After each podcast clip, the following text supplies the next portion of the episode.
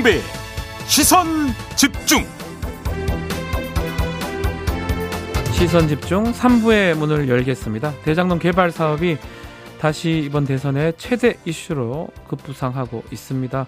김만배 정영학 녹취록이 추가로 공개가 되면서 등장 인물 또 대화 내용에 두고 여야 간에 그야말로 난타전이 지금 벌어지고 있는데요. 자, 국민의힘 선대본부의 공보단장을 맡고 있는 김은혜 의원 직접 전화 연결해서 자세한 입장 들어보겠습니다. 안녕하십니까? 네, 안녕하십니까. 김은혜 의원입니다. 네, 자, 어제 하루 대장동 관련 소식들이 많았는데요. 우선 네네. 국민의힘에서 김문기 성남 도계공 처장 유가족 기자회견을 했던데요. 유가족하고 네네. 지금 연락을 계속 했던 건가요? 어떻습니까? 아, 사실 유가족분들이 용기를 내려고 아. 했던 순간이 그동안 몇 번 있었습니다. 아하. 그렇지만 예. 그때마다 어, 그 마음을 접으셨던 것 같은데요. 네. 예, 궁극적으로 아마 이재명 후보가 어, 다른 후보의 선거운동원께서 유명을 달리하지 않았습니까? 네. 그때는 이제 한밤중에 어, 장례식장을 찾아가곤 했었었는데 결국 홀로 남은 아버지에 대한 그 마음을 그 표현하고 싶어서 어, 저희에게 어, 문의를 하셨던 것 같습니다. 음, 지금 보면 이재명 후보가 성남시장으로 있을 때 그때 호주 뉴질랜드 네. 출장 갔을 때 그 사진들 같아요. 또 골프 네네. 쳤다고 언급한 동영상도 공개가 됐고요. 음. 그 시점이 보니까 어, 2009년 정도에 이재명 후보 번호가 저장이 돼 있다는 거 봤을 때는 네. 아마 성남시장 재직 전부터 김문기 처장하고 이재명 시장이 알고 있는 사이다. 이런 얘기인 거죠. 네, 관련 사진은 저희도 몇 번 국민 여러분들께 전해드린 바가 있었었어요. 예. 왜냐하면 김문기님 그 고인도 예전에 건설회사에서 일하시면서 리모델링 전문가였고요. 네. 이재명 후보도 변호사 시절에 한소월 아파트를 포함해서 리모델링 사업에서 김문기님과 함께 어, 동반으로 논의도 많이 했던 사이임이 사진으로 드러난 바가 있었죠. 네. 다만 유족분들이 아마 저희를 찾아봤던 건 이분들이 정치에 관여했던 분들도 아니었고 으흠. 여의도가 낯선 분이었고 평범한 가족에 불과했었는데 네. 왜 그렇게 평생을 동반자처럼 함께했던 아버지가 이재명 후보의 유불리에 따라서 기억에서 사라지고 거짓말의 대상이 돼야 되는지 그런 아버지를 위해서 할 수 있는 일은 그것밖에 없었다라는 아들의 절절한 호소를 어제 들었습니다. 네. 특히 이제 이재명 후보는 어 기억에 나지 않는다. 일관되게 이야기를 했었었는데요. 으흠. 근데 성남시장 되기 전부터 알고 있었고 성남시장 시절에는 해외 출장도 다녀왔는데 어제 유족들이 전에 공개되지 않았던 사진 몇 장을 더 어허. 추가로 내놓았습니다. 음. 거길 보면 김문기 씨와 손을 꼭 잡고 나무 둘레를 재거나 골프를 쳐서 정말 좋은 시간을 보냈다고 자신의 딸에게 김문기 님이 동영상을 보내는 장면도 어제 저희가 발표를 했죠. 그렇죠. 예. 그런데 김문기 씨를 일관되게 몰랐다고 하는 건 아마 유족들 입장에서는 억장이 무너지는 그런 느낌이었다고 생각을 합니다. 음, 그래서 어 공개를 한 본인들이 것이다? 어제 음. 더 이상 말을 잇지 못할 정도로 음. 힘들어했어서요. 오래 진행은 하진 못했습니다. 알겠습니다. 야, 김문기 전 처장 같은 경우가 이른바 초과 수익 발생 그 한수 네. 조항, 한수 조항 그걸로 삭제하는 과정에서 아마 공모 지침서라든지 협약서에 상세히 알고 있을 것이다. 추정된 인물인데 결국 네. 이두 사람 특히 김문기 처장이랑 이재명 후보 이 두 사람의 관계가 상당히 중요하다 이렇게 보시는 네. 건가요? 네, 어, 주로 고인은 이재명 후보에 대해서 주군이라고 표현했다고 하더라고요. 아, 주군요. 예. 네. 그래서 아들이 끊임없이 어 아버지에 대한 그러니까 현존하는 대장동의 핵심 쟁점인 초과이 환수 조항 삭제와 관련해서 핵심 라인으로 현역에 있는 분이 김문기님밖에 남지 않았었습니다. 네. 임원급으로는요. 당시에 김문기 씨는 그 조항을 삭제하면 안 된다고 주장을 했지만 음흠. 어, 상부로부터 묵살을 당했죠. 네. 그런데 이제 와서 검찰 수사가 허술하게 진행되면서 김문기 님이 다한 것처럼 뒤집어 씌우려 한다고 억울해했다는 게 음흠. 주변 분들의 증언입니다. 네. 아마 고인도 조용히 지나갈 수 있다. 법적으로 문제될 게 없었다. 왜냐하면 열심히 일한 죄밖에 없었으니까요. 음흠. 그런데 자신에 대한 징계 통보 법적 조치 통보를 받고 극단적인 선택을 했을 것으로 추정되는 상황입니다. 네. 그래서 그 당시에 어 극단적인 선택 직전에 가족이 기자회견을 하거나 인터뷰를 하자라고 요청을 했다고 하더라고요. 음. 그런데 그때 고인이 했던 말은 내가 주군을 그르칠 수 없다. 네. 그리고 함께 일했던 동료의 등에 아. 자신이 모진 일을 할 수는 없다고 하면서 다 그 검찰의 꼬리 자르기 수사에도 불구하고 본인이 마음고생만 했던 것 같습니다. 아하, 그런 것 같다. 자, 민주당 기자회견 이후에 애도를 포함해서 그 특히 크리스마스 영상 관련해서는 미리 촬영했다고 밝혔지만 나머지에 네. 대해서는 별도 입장이 없던 것 같아요. 민주당 대응은 네. 어떻게 보고 계시는지요? 사실 아마 유가족분들이 입장을 내놨을 때는 네. 축하 영상의 시기 그런 거를 어, 진실 공방을 벌이고 싶어서 나온 게 아니었거든요. 아. 이거는 오랜 동안 함께 해왔던 사람이 정치적 유불리에 따라서 쉽게 기억에서 잊어질 수 있는 사람이냐. 예. 아무리 정치가 급하다 하더라도 도의의 문제, 그러니까 도의 이전에 상식의 문제였겠죠. 으흠. 제가 어, 작년 12월 20일 고인이 돌아가셨을 때 장례식장을 찾아뵌 적이 있었습니다. 아하, 직접 가셨군요. 그때, 예. 네. 물론 정치인으로서 간 게 아니라 자연인으로서 음. 저의 지역구에서 벌어진 일이었기 때문에 제가 어, 조의를 표하해야 되는 게 당연해서 갔는데요. 네. 그때 유족분들의 눈에서 느꼈던 당혹스러움, 음. 참담함, 음. 그리고 두려움 같은 것도 느꼈습니다. 음. 아마 이재명 후보에 대해서 알리는 게 어느 누구에게든 홀로 버텨야 되는 분들에게는 공포일 수도 있겠다라는 생각을 했었어요. 아하. 그래서 아마 어, 크리스마스 때, 즉 고인이 발인이 됐을 때 이재명 후보가 산타복을 입고 춤추는 영상을 민주당에서 홍보 영상이라고 대대적으로 발표를 했을 겁니다. 음. 그리고 이재명 후보가 그렇게 2009년부터 이재명 변호사, 이재명 시장, 이재명 도지사로 직책을 바꾸면서 고위 휴대폰에 인연을 간직하고 있었던 그런 고인에게 단 한 번의 아, 조의를 표명하지 않았거든요. 음. 오고 혹은 오지 않고 그 문제가 아니라 인간적으로 거짓말을 하는 후보에게 네. 국민들은 어떻게 생각하시는지 그 이전에 아버지의 원혼에 대한 유가족의 머물과도 같은 음흠. 그런 상처와 아픔이 표현됐다고 저는 생각합니다. 알겠습니다. 자, 이 대장동 의혹 관련해서 지금 민주당이나 이재명 후보 측이 오히려 더 강하게 좀 공세를 펼치고 있는 모양새인데 어제 네. 저희하고 인터뷰에서 이재명 후보가 대장동은 윤석열 게이트다 이렇게 못을 박았습니다. 어떻게 네. 말씀 주시겠습니까? 저 어, 이게 우스갯소리를 할 상황은 전혀 아닌데요. 네.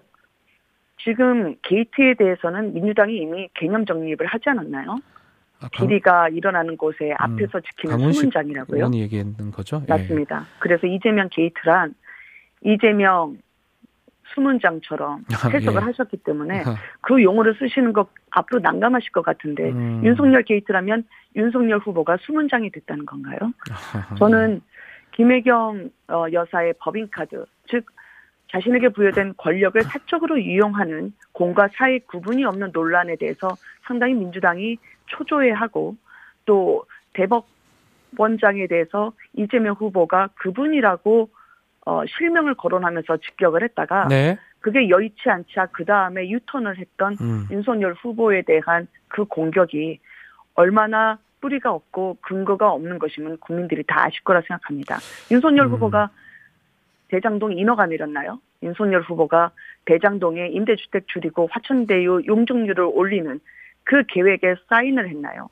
이 모든 주체로서 당군 일의 최대 치적을 대장동으로 가름했던 이재명 후보가 갑자기 난데없이 상황이 몰리면서 선거 투표 막판에 대장동을 윤석열 후보로 뒤집어 씌우려고 하는 건 그거는 국민들이 보실 때는 네거티브 안 한다는 민주당의 막바지 몸부림이라고 생각할 것 같습니다. 뭐 새로운 나왔던 증거 중에 뭐 네. 조영 씨 얘긴데요. 예전에 네네. 부산저축은행 사건 조사 받을 때 검사가 네. 커피 타줬다, 뭐 이런 얘기도 있고, 음, 음. 또뭐 또 다른 얘기도, 네. 뭐 김만배 씨 누나가 윤석열 후보 부친 그집 사준 거, 이런 것들을 정황으로 어, 얘기하는 것 같거든요. 이런 부분 어떻게 보십니까? 네. 저는 정황과 네. 그리고 팩트는 구분이 돼야 되고, 음. 그리고 희망사항과 현실은 갈라야 된다고 생각합니다. 네. 그게 해석의 공간과 조작의 공간을 붙여놓으면서 네. 태양과 달이 같이 함께 있는 것과 마찬가지로. 국민들에게 오도될 수 있다고 생각하는데요. 네.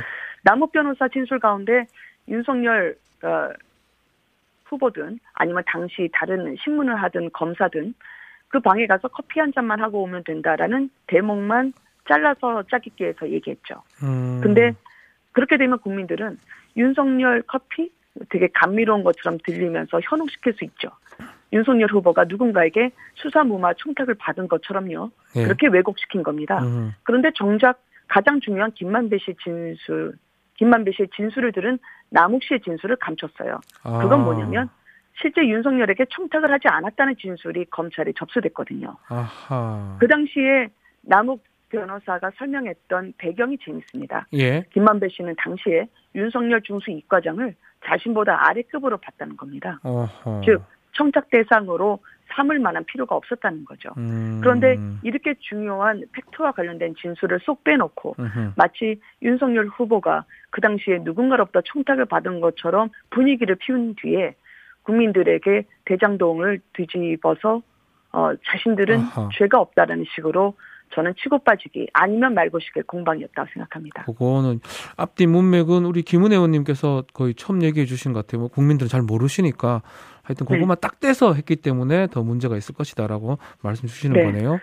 민주당의 네. 최근에 지속되는 발언의 행태는요. 음. 아주 극히 일부의 사실 하나에 네. 상당히 많은 허위의 어, 사실을 덧붙여서 가공할 만한 수사를 창조하고 있습니다. 음. 국민들을 판타지 소설로 이끌 그럴 상황이 아니라고 생각합니다. 네. 자, 요것도 한번 여쭤봐야 될 것 같아요. 지금 시간이 조금 다 됐는 것 같은데 다, 야권 단일화 부분 아마 네. 가장 큰 이슈 중에 하나가 될 것 같은데 어제 좀 이준석 대표하고 이태규 본부장 사이에 좀 기자회견도 있었거든요. 어떻게 네. 단일화 좀 협상이 가능한가요? 어떻습니까? 당내에서는 국민 여러분들의 그 50%가 넘는 정권 교체 여론에 대해서 상당히 무겁게 받아들이고 있습니다. 네네. 또 정권 교체 여론이 높으면서 단일화에 대한 그런 국민 여러분들의 바람도 상당히 저희에게는 경청해야 되고 저희가 그 바람에 어긋남이 없도록 노력을 해야 된다 그렇게 음. 생각을 하고 있거든요. 네. 그래서 그 이제 어제 이태규 본부장 그리고 이준석 대표가 얘기했던 부분을 보면 국민의힘과 국민의당 통합은 사실 지난해 서울시장 재보선 당시에 안철수 후보의 약속이었고 통합 협상을 벌이다가 막판에 무산이 됐습니다. 그래서 대선 국면에서 이준석 대표 제안이 사실 새삼스럽다거나 대단히 큰 기밀이랄 것도 없죠. 네. 어, 다만 단일화 부분만 관련해서는 서로 양당이 어, 공방이 오고 가고 있는 거는 정권 교체를 염원하는 국민들 보시기에 우려스러운 모습이 될 수 있다고 생각합니다. 네. 조식, 조속히 불식을 시키고 아하. 정권 교체를 위해서 서로가 힘을 합칠 수 있는 방안이 저는 진지하게 모색돼야 된다고 생각하고요. 예. 또그 같은 움직임이 수면 위로 보이지는 음흠. 않지만 수면 아래에서는 꾸준히 이어지고 있을 거라 생각합니다. 방금 전에 윤건영 의원이 저희 인터뷰하면서 네네. 이준석 대표가 그 안 후보 사퇴하고 합당 제의하는 게 매수행이다. 네. 후보 매수행이다. 밀실 정치다. 음. 이렇게 비판을 했거든요. 이거는 어떻게 네네. 보십니까? 음, 뭘 매수했다는 거죠? 그러니까 근거가 네. 없이 주장을 하는 건 음, 그분들의 바람이라고 생각을 합니다. 음, 그리고 단일화 협상이 오히려 민주당에게 상당히 불리하기 때문에 어떤 식으로든 물타기를 하고 어떤 식으로든 낙인을 찍고자 하는 그분들의 생각은 알겠는데요. 네. 상식적으로 국민들에게 이게 매수 행위라 들리겠습니까? 저는 음. 정도껏 하시라고 말씀드리고 싶습니다. 알겠습니다. 자, 오늘 말씀 여기까지 듣겠습니다. 감사합니다. 네, 감사합니다. 지금까지 국민의힘 선대본부 공보단장을 맡고 있는 김은혜 의원과 함께했습니다. 세상을 바로 보는 또렷하고 날카로운 시선. 믿고 듣는 진품 시사. 김종배의 시선 집중.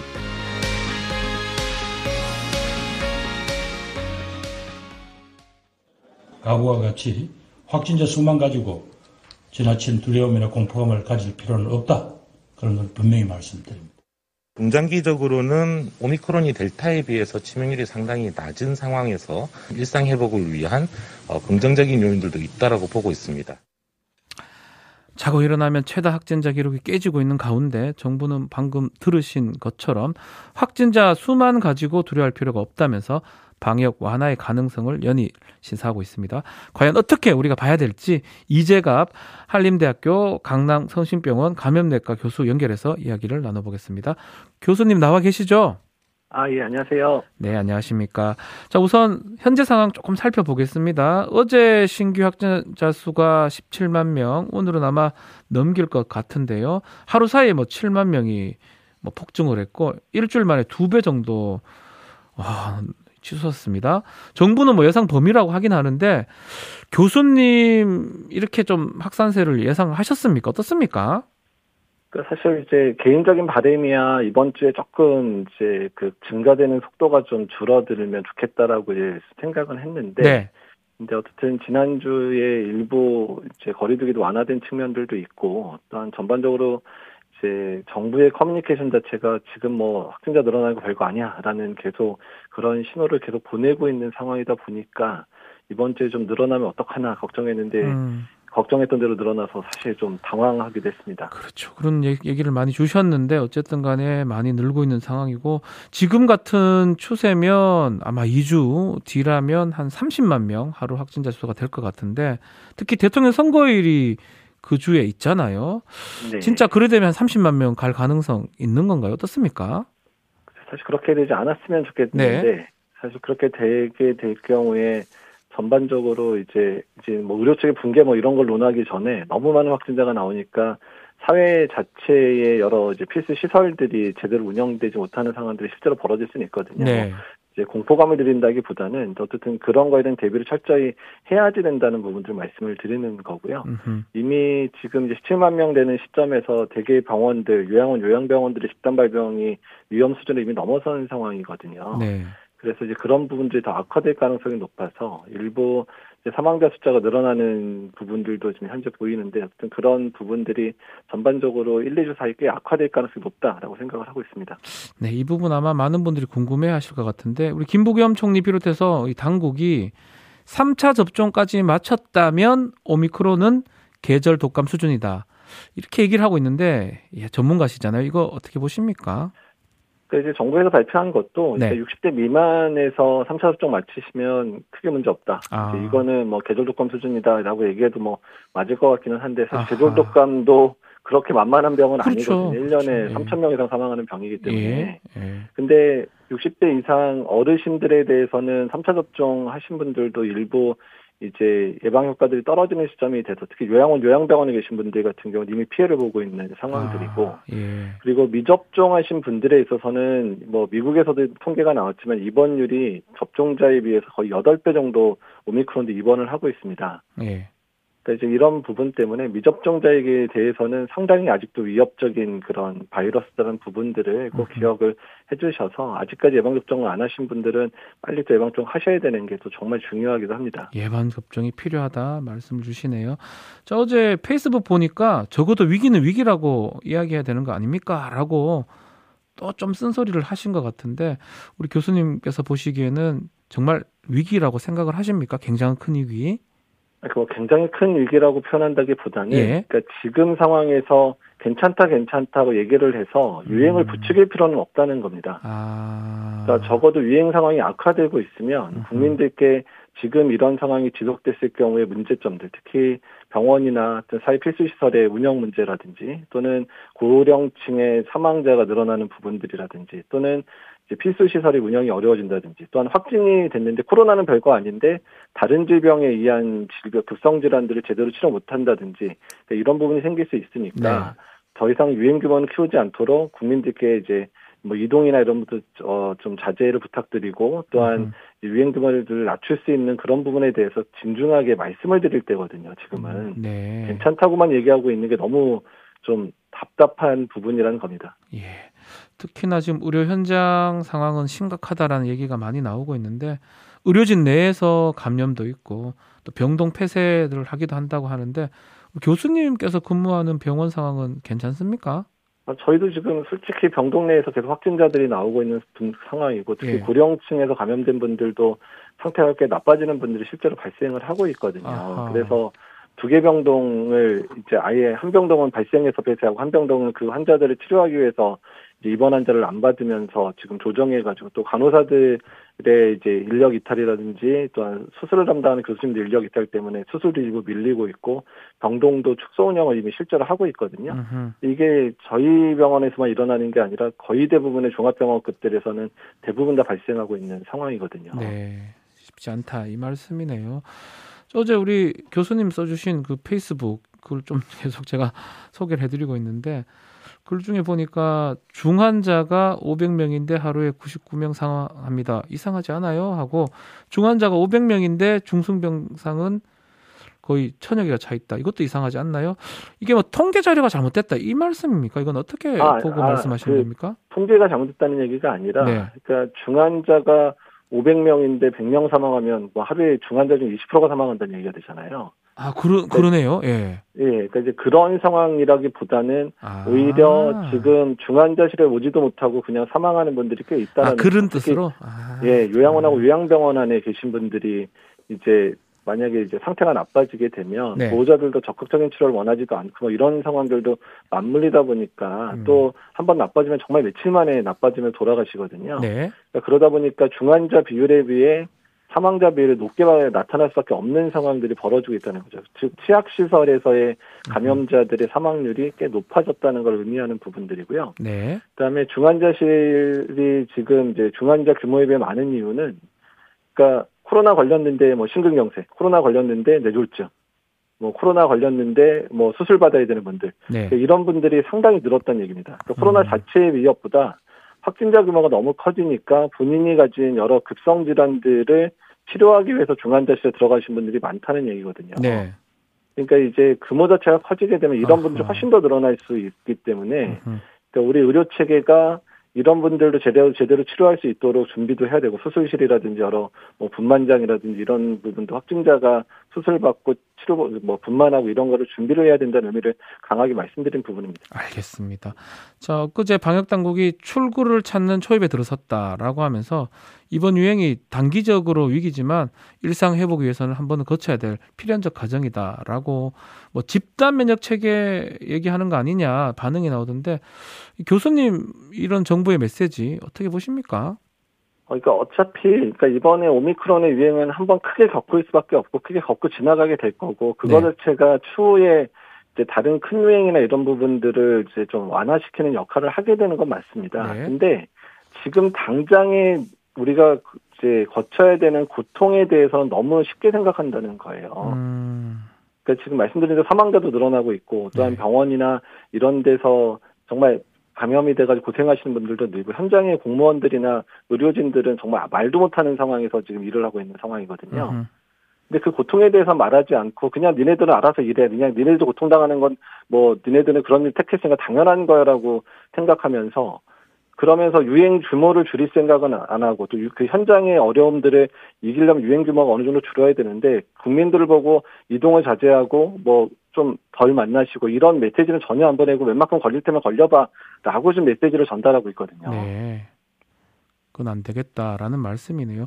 요거 마지막으로 아마 궁금해하시는 분들 많아서 좀 질문을 좀 드려보겠습니다. 어제 식약처가 5세에서 11세용 화이자 백신 품목을 허가했는데 미성년자 접종 우려가 있잖아요. 정부도 오랫동안 고민을 했다고 하는데 교수님 보시기에는 어린이들 백신 맞아도 괜찮습니까?